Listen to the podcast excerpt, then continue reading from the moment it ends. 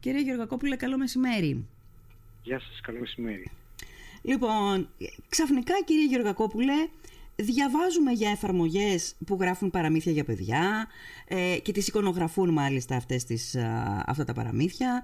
Διαβάζουμε για εφαρμογές που δίνουν εξετάσεις στο ΑΠΙΘΙΤΑ, στο μάθημα της πληροφορικής και μάλιστα γράφουν όπως τα έγραφε ένας πάρα πολύ καλός φοιτητής 8 στα 10 ας πούμε. Ε, μαθαίνουμε για α, εφαρμογές που στο Bronx αν θυμάμαι καλά έφτιαξαν, δόμησαν ε, το, το παρακάτω μάθημα μιας καθηγήτριας και μάλιστα το παρουσίασαν αντί αυτής σε ένα σχολείο και το καλύτερο όλων για μένα ότι το 30%, το 30% το 40% θυμάμαι, το ε, των α, οικιακών εργασιών το, το, τα επόμενα χρόνια, την επόμενη δεκαετία θα εκτελείται από συσκευές τεχνητής νοημοσύνης. Τι είναι όλο αυτό που συμβαίνει ξαφνικά πήγα να πω, αλλά είμαι σίγουρη ότι δεν έχει γίνει ξαφνικά. Όχι, όπως είπατε και πριν, το θέμα της τεχνητής νοημοσύνης το οποίο το συζητάμε εδώ και δεκαετίες.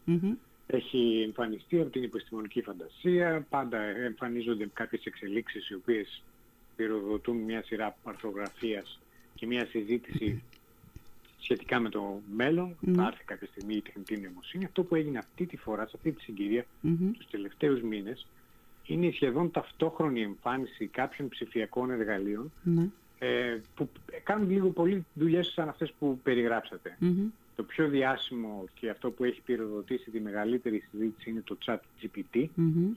μιας ε, αμερικανικής εταιρείας της OpenAI η οποία ξεκίνησε ως ΜΚΟ ουσιαστικά, ως ε, μη κερδοσκοπικός για να κάνει έρευνα πάνω στον τομέα της μηχανικής μάθησης και της τεχνητής νοημοσύνης mm-hmm. και τώρα έχει μετατραπεί σε κανονική κερδοσκοπική εταιρεία. Αυτό το εργαλείο τι κάνει, Κάνει κάτι πάρα πολύ απλό. Πρώτα απ' όλα όταν λέμε τεχνητή νοημοσύνη, φαντάζεται ο κόσμος ότι μιλάμε για νοημοσύνη.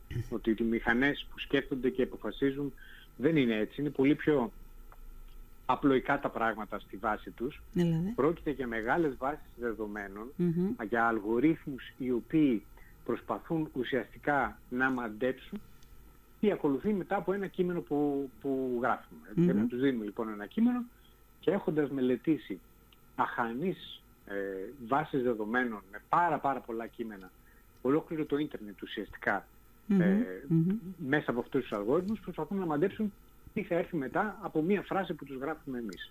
Ναι. Αυτό είναι εντελώς απλό. Στην πράξη όμως, ναι. επειδή ακριβώς αυτή τη φορά τα συγκεκριμένα εργαλεία, αντίθετα με ό,τι γινόταν στο παρελθόν, χρησιμοποιούν πολύ μεγαλύτερες βάσεις δεδομένων, με πολύ πιο γρήγορους υπολογιστές από ό,τι στο παρελθόν, ναι καταφέρνουν να έχουν αποτελέσματα τα οποία στα μάτια μας μοιάζουν εντυπωσιακά. Ναι. Ένα παράδειγμα που έκανα ο ίδιος, ας πούμε, και ναι. το δοκιμάζοντας το chat GPT. Ναι. Ρώτησα το chat GPT να μου πει ποιο ήταν το αποτέλεσμα του αγώνα μπάσκετ ανάμεσα στο Μάικλ Τζόρντον και τον Νίκο Γκάλι στη Μόσχα. Ναι. Το, ήταν trick question, ήταν ναι. ερώτηση παγίδα. παγίδα. Δεν έχει γίνει τέτοιος Και πράγματι μου έγραψε το σύστημα, το οποίο ουσιαστικά διαβάζοντας τη φράση, την πρόταση που είχα γράψει, αμέσως έκανε την ανάλυση στη βάση δεδομένων όλων των αρχείων που είχε για να καταλάβει μέσα σε εισαγωγικά τι είναι Τζόρνταν, τι είναι Γκάλης, τι είναι μπάσκετ, τι είναι και να μαντέψει τις επόμενες λέξεις που θα ήθελα να διαβάσω. Και τι απάντησε; Απάντησε λοιπόν ότι ένας τέτοιος αγώνας πράγματι δεν έχει γίνει ποτέ. Α, το βρήκε. Είπε όμως ότι ένας τέτοιος αγώνας δεν θα μπορούσε να γίνει επειδή ο Μάικλ Τζόρνταν ήταν αθλητής του NBA και ο Νίκος Γκάλης Έλληνας διεθνής μπασκετμπολίστας που έπαιζε στην Ευρώπη. Mm-hmm. Πράγμα που βεβαίως είναι λάθος γιατί ένας τέτοιος αγώνας έχει όντως γίνει. Mm-hmm. Ε, είχε παίξει ε, το πανεπιστήμιο του Μάικλ Τζόρνταν με την Εθνική Ελλάδα στη Θεσσαλονίκη mm-hmm. στις αρχές της δεκαετίας του 80 αν δεν κάνω λάθος. Και αυτό είναι, οπότε απάντησε λάθος και απάντησε λάθος με τον τρόπο που απαντάμε όταν μας ζητάνε οδηγίες στο δρόμο να, για να πάνε κάπου και δεν ξέρουμε. Με αυθορμητισμό, με παρησία, με... Αυτό δεν το βρήκε στη βάση δεδομένων; Αυτό δεν το βρήκε. Ναι. Δεν, το, δεν επεξεργάστηκε σωστά τη σωστή πληροφορία. Ναι. Έγραψε λάθος πληροφορία με βεβαιότητα ότι είναι σωστή. Ναι. Αλλά το πιο ενδιαφέρον είναι αυτό που έκανε στο τέλος. Δηλαδή μου έγραψε ότι ένα, δεν μπορούμε να μαντέψουμε ποιος θα κέρδιζε σε ένα τέτοιο αλλά σίγουρα θα έβγαιναν κερδισμένοι οι θεατές που θα παρακολουθούσαν την αναμέτρηση δύο σημαντικών κρίση. Που αυτό δεν είναι απάντηση στην ερώτηση. Ναι. Είναι μια άποψη. Έτσι. Είναι κρίση, ναι. Ε, ε, να σας πω το, να σας πω το εξής. Το έχω πει στους ακροατές μου. Ε, εγώ χρησιμοποίησα την εφαρμογή και τη ζήτησα να μου γράψει ένα άρθρο για τη Λίμνο. Και καθώς η κλεψίδρα γύριζε, αναρωτιόμουν αν η απάντηση που θα μου έδινε θα ήταν κάτι σαν γκουγκλαρισμένη θα, ή ας πούμε θα ήταν μια σειραφή πληροφοριών που κυκλοφορούν στο Google. Αλλά εντυπωσιάστηκα όταν είδα ότι η απάντηση που περιελάμβανε και κυρίως ο τρόπος που ήταν δοσμένη η απάντηση και στα ελληνικά τώρα, που στα ελληνικά έχει φαντάζομαι έναν ακόμα βαθμό δυσκολίας, ε, δεν ήταν απλά γκουγκλαρισμένη μια ε, φράση και παίρνω την απάντηση και τη δίνω. Περιείχε μέσα κρίση και μου έκανε εντύπωση γιατί η κρίση είναι ίδιον του ανθρώπου. Αυτό είναι το χαρακτηριστικό των τελευταίων αυτών ε, εργαλείων, το οποίο έχει κάνει εντύπωση σε πάρα πολύ κόσμο και έχει πυροδοτήσει αυτή τη μεγαλύτερη, πιο έντονη Η διαφορά σε σχεση με τα προηγούμενα εργαλεία είναι ακριβώς το ότι τώρα αυτοί οι αλγόριθμοι έχουν πρόσβαση σε πολύ μεγαλύτερες ποσότητες δεδομένων, τις οποίες μπορούν να αναλύουν όλο και γρηγορότερα χάρη στον, στο, στις μηχανές, στους υπολογιστές που χρησιμοποιούν. Ναι. Ε, αυτή είναι η διαφορά σε σχέση με πριν. Αυτή είναι η διαφορά. Ένα, γίνεται πάντα και ένα fine tuning των αλγορίθμων. Να ξέρουμε, πρέπει να ξέρουμε ότι ε, δεν υπάρχει κάποιο πρόγραμμα το οποίο έχουν γράψει άνθρωποι και το οποίο καθοδηγεί ή δίνει τις οδηγίες σε αυτές τις μηχανές να δίνουν αυτό το αποτέλεσμα. Αλλά... Υπάρχουν, ε, υπάρχει αλγοριθμική ανάλυση ναι. των ε, μεγάλων όγκων δεδομένων, η οποία όμως γίνεται λίγο πολύ αυτόματα. Οι άνθρωποι, όπως άκουγα σε μια ε, ομιλία την περασμένη μια σωστή αναλογία, οι άνθρωποι δεν έχουν καταφέρει να γράψουν καλούς αλγορίθμους για να αναλύουν μεγάλες βάσεις με τον τρόπο που γίνεται. Οπότε έκανα κάτι άλλο. Έφτιαξαν αλγορίθμους ναι. που ζητάνε από τα μηχανήματα να βρουν τους καλύτερους αλγορίθμους, να γράψουν δικούς τους αλγορίθμους, ώστε να αναλύουν με τον αποτελεσματικότερο τρόπο αυτές τις βάσεις Οπότε αυτό που θέλω να πω είναι ότι οι προγραμματιστές της OpenAI δεν ξέρουν πώς λειτουργεί ακριβώς το ChatGPT και πώς κάνει την ανάλυση δεδομένων. Ναι. Γι' αυτό όταν υπάρχει αυτή η απόσταση ανάμεσα στους προγραμματιστές και στο τελικό εκεί είναι που εμφανίζεται αυτό που με εμάς μας φαίνεται να μοιάζει σαν μαγεία, σαν μαγικό πράγμα, σαν ακατανόητο, σαν ναι. Ναι. Δεν είναι. Δεν είναι. Ε, έχει πάντως ενδιαφέρον ότι αυτό το τελικό αποτέλεσμα έχει φτάσει πλέον, τώρα φτάνει σε ένα επίπεδο που μπορεί να γράψει ένα άρθρο, μπορεί όπως είπατε πολύ σωστά να γράψει μια σχολική εργασία, να πάρει καλό βαθμό στις εξετάσεις, ε, υπάρχουν εργαλεία τα οποία μπορούν με ένα λεκτικό έναυσμα, άμα τους γράψουμε μία φράση, να, να φτιάξουν να φτιάξουν βίντεο. Ναι. Μπορούμε να ζητήσουμε αυτή τη στιγμή από ένα εργαλείο που λέγεται Mid Journey, θέλω μία, μία εικόνα ζωγραφισμένη με έναν άνθρωπο που τρέχει στο φεγγάρι, ζωγραφισμένη στο στυλ του Andy Warhol, ναι. παράδειγμα. Και το μηχάνημα θα κάνει και την ανάλυση των δεδομένων με τους δικούς του αλγορίθμους, θα καταλάβει τι εννοούμε όταν λέμε ε, με το στυλ του Andy Warhol, θα ψάξει να βρει το τα χαρακτηριστικά του δεδομένων με εικόνες που έχει, οι οποίες εικόνες έχουν λεκτική περιγραφή από κάτω και θα βγάλει ένα αποτέλεσμα το οποίο γίνεται, σε, σε εργαλεία αυτά είναι όλο και πιο εντυπωσιακό. Ναι.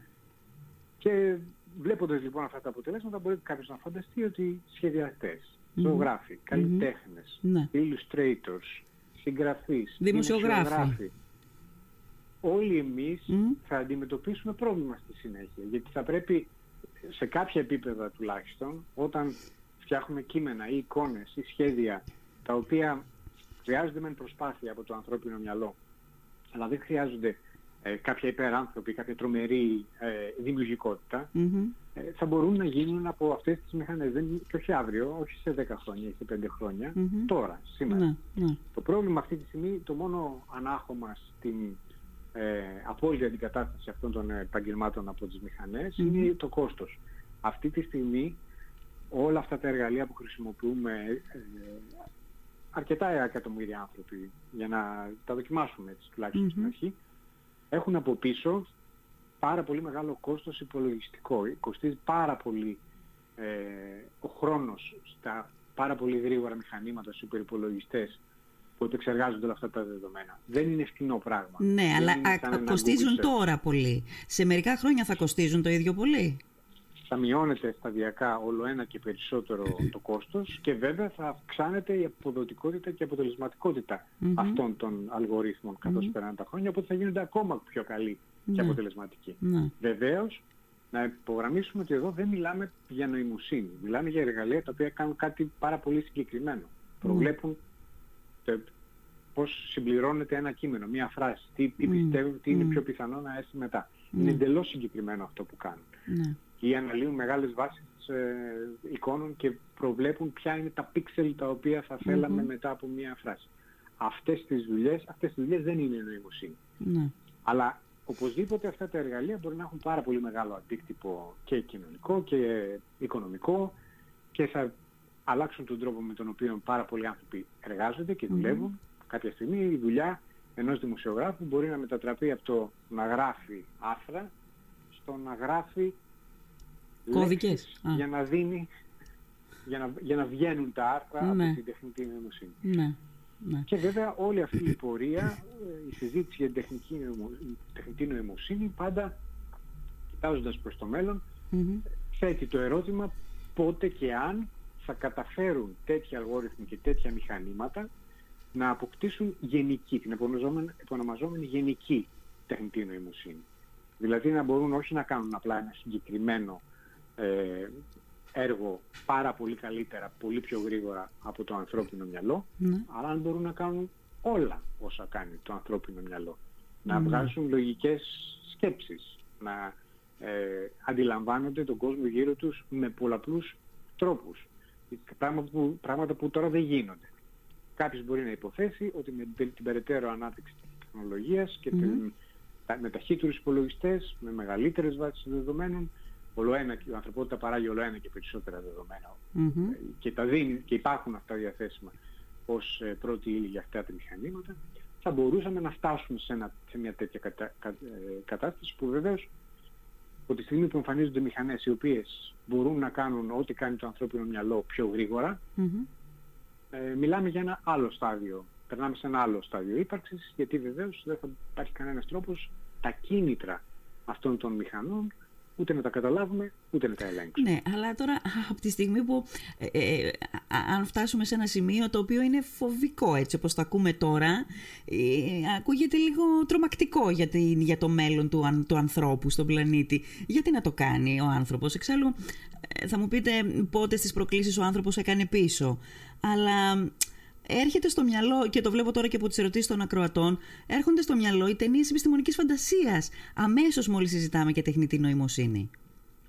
Ε, η, αυτά είναι ερωτήματα τα οποία πολύ εξυπνότεροι άνθρωποι από μένα τα σκέφτονται εδώ και πάρα πολλά χρόνια. Υπάρχουν ε, ειδικοί, σε, ακόμα και, σε, και φιλόσοφοι σε φιλοσοφικό επίπεδο που κάθονται και σκέφτονται με ποιο τρόπο και προς ποια κατεύθυνση θα πρέπει να οδηγηθεί η έρευνα σε αυτούς τους κλαδους ώστε οι νέες ανακαλύψεις να γίνονται με ασφάλεια. Ναι.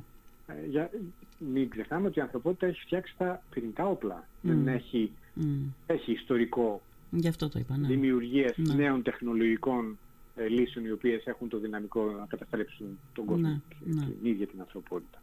Δεν είναι ότι δεν το κάνουμε εμείς, ότι ναι.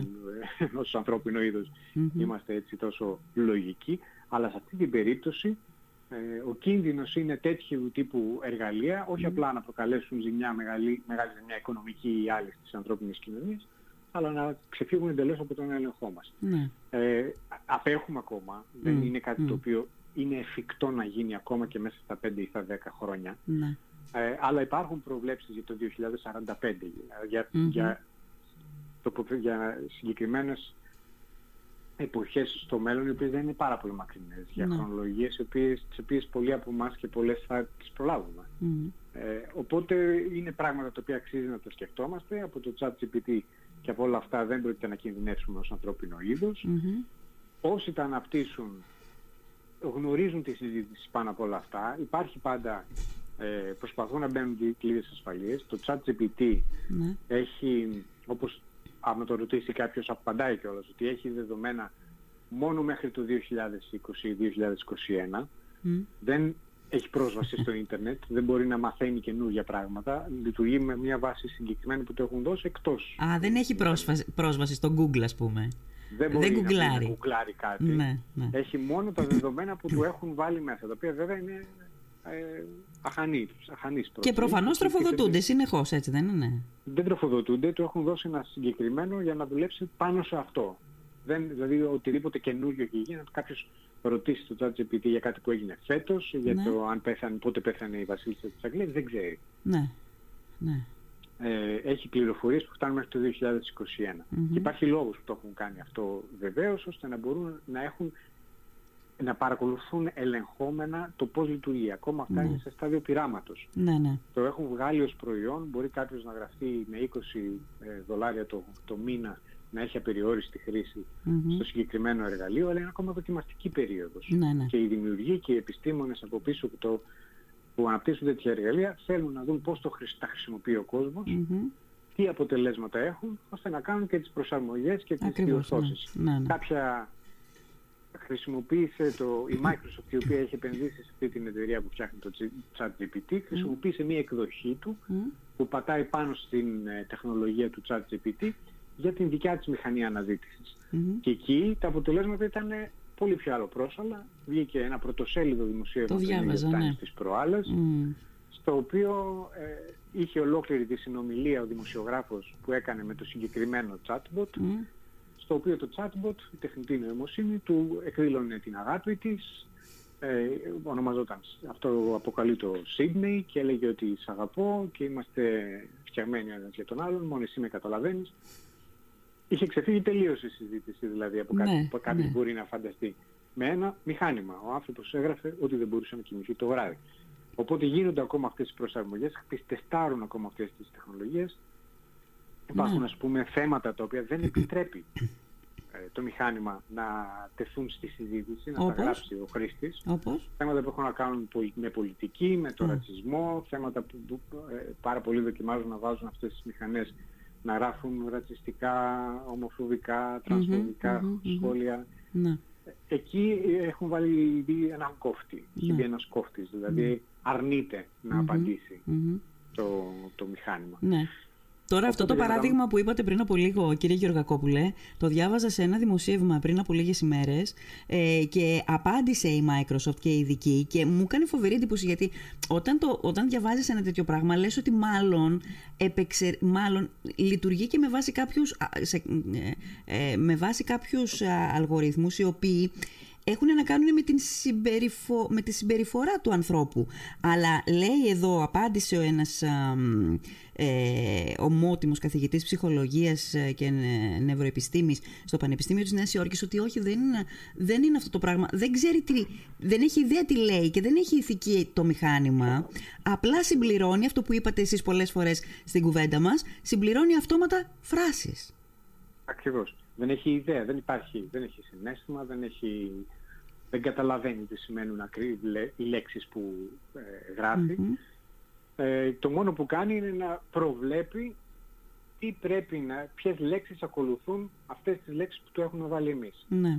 Ε, και γίνεται με έναν τρόπο ο οποίος ακριβώς επειδή τον αλγόριθμο δεν τον έχουν γράψει οι άνθρωποι, οι ανθρω- οι προγραμματιστές, Μμ. είναι πάρα πολύ δύσκολο να προβλεφθεί το τι θα γράψει το μηχάνημα. Μμμ. Και εκπλήσει ακόμα και τους δημιουργούς τους σε, κάποιο, σε κάποιες περιπτώσεις. Μάλιστα. Ναι. Όταν ακούμε αυτά ότι εκπλήσει ακόμα και τους δημιουργούς, ε, δη- δημιουργείται έτσι μια, ένα περίεργο συνέστημα πάντως ότι θα πρέπει ακόμα και αυτό που γίνεται τώρα και αυτό που θα γίνει άμεσα τα επόμενα χρόνια με κάποιο τρόπο να μπουν σε αυτά κάποια όρια και κυρίως όταν λέμε όρια εννοούμε όρια νομοθεσίας. Γιατί ε, ε, καταλαβαίνετε τώρα αυτό που γίνεται τώρα, αυτό που ξέσπασε τώρα με τις εφαρμογές που βγήκανε στην κυκλοφορία και που οποιοδήποτε τις χρησιμοποιεί, με ένα μικρό κόστος το- τις έχει στο τηλέφωνό του, φαντάζεστε να, να υπήρχαν στην, ε, στον κορονοϊό, επί COVID.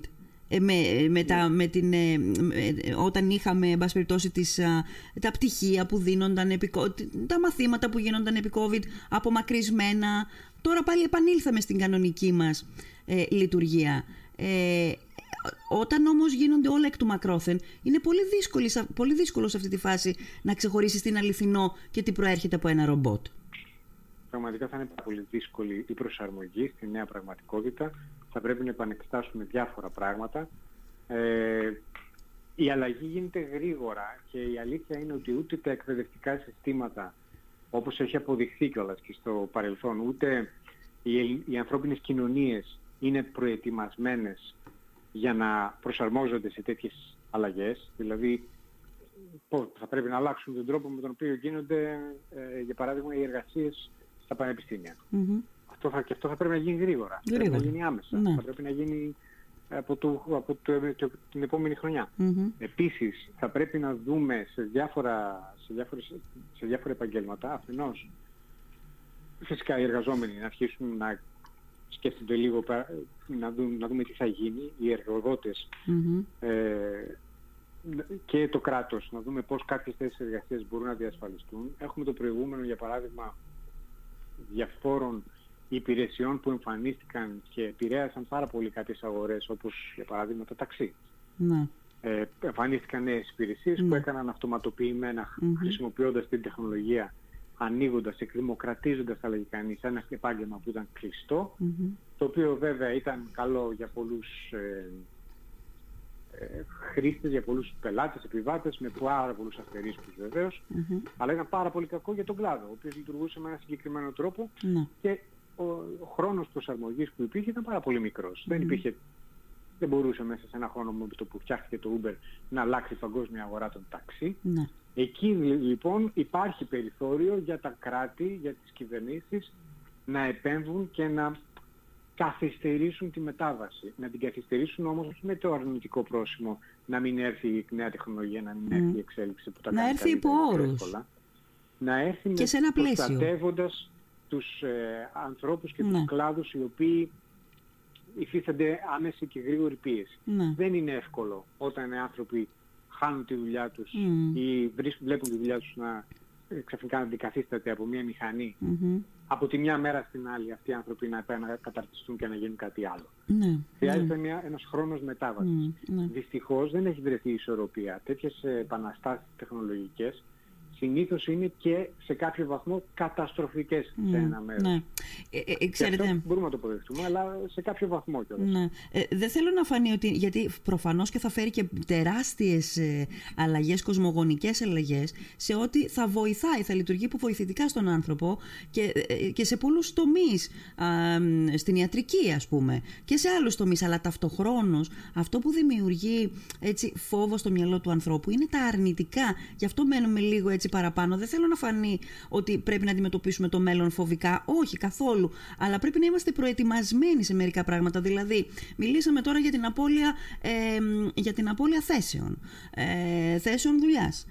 Είναι απειλή, μπορεί δυνητικά να είναι απειλή για τη δημοκρατία; Μπορεί να είναι να αποτελέσουν αυτές οι εφαρμογές, αυτής, αυτής, αυτή η δυνατότητα άρμα ε, εγκληματικών ενεργειών, προφανώς.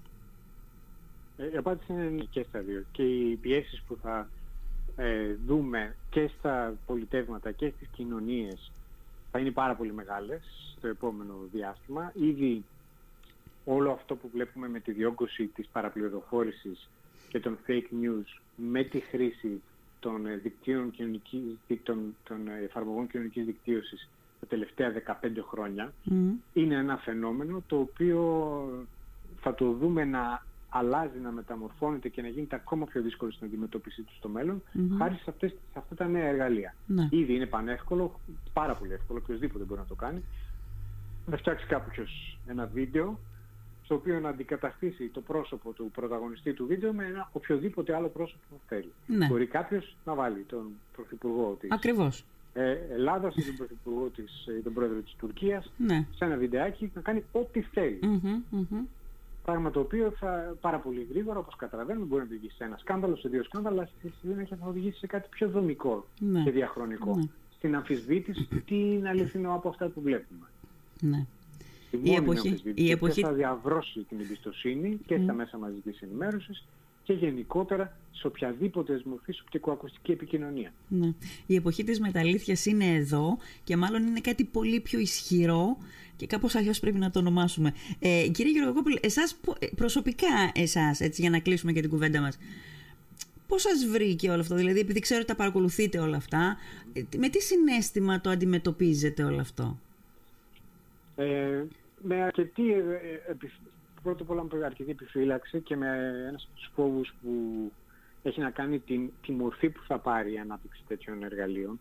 Εάν πρόκειται να αναπτυχθούν από εταιρείες που θα καταλήξουν να είναι ε, θα υπάρξει πολύ σοβαρό πρόβλημα. Έτσι έγινε με τα εργαλεία κοινωνικής δικτύωσης στην προηγούμενη γενιά, την προηγούμενη περασμένη 15 ετία.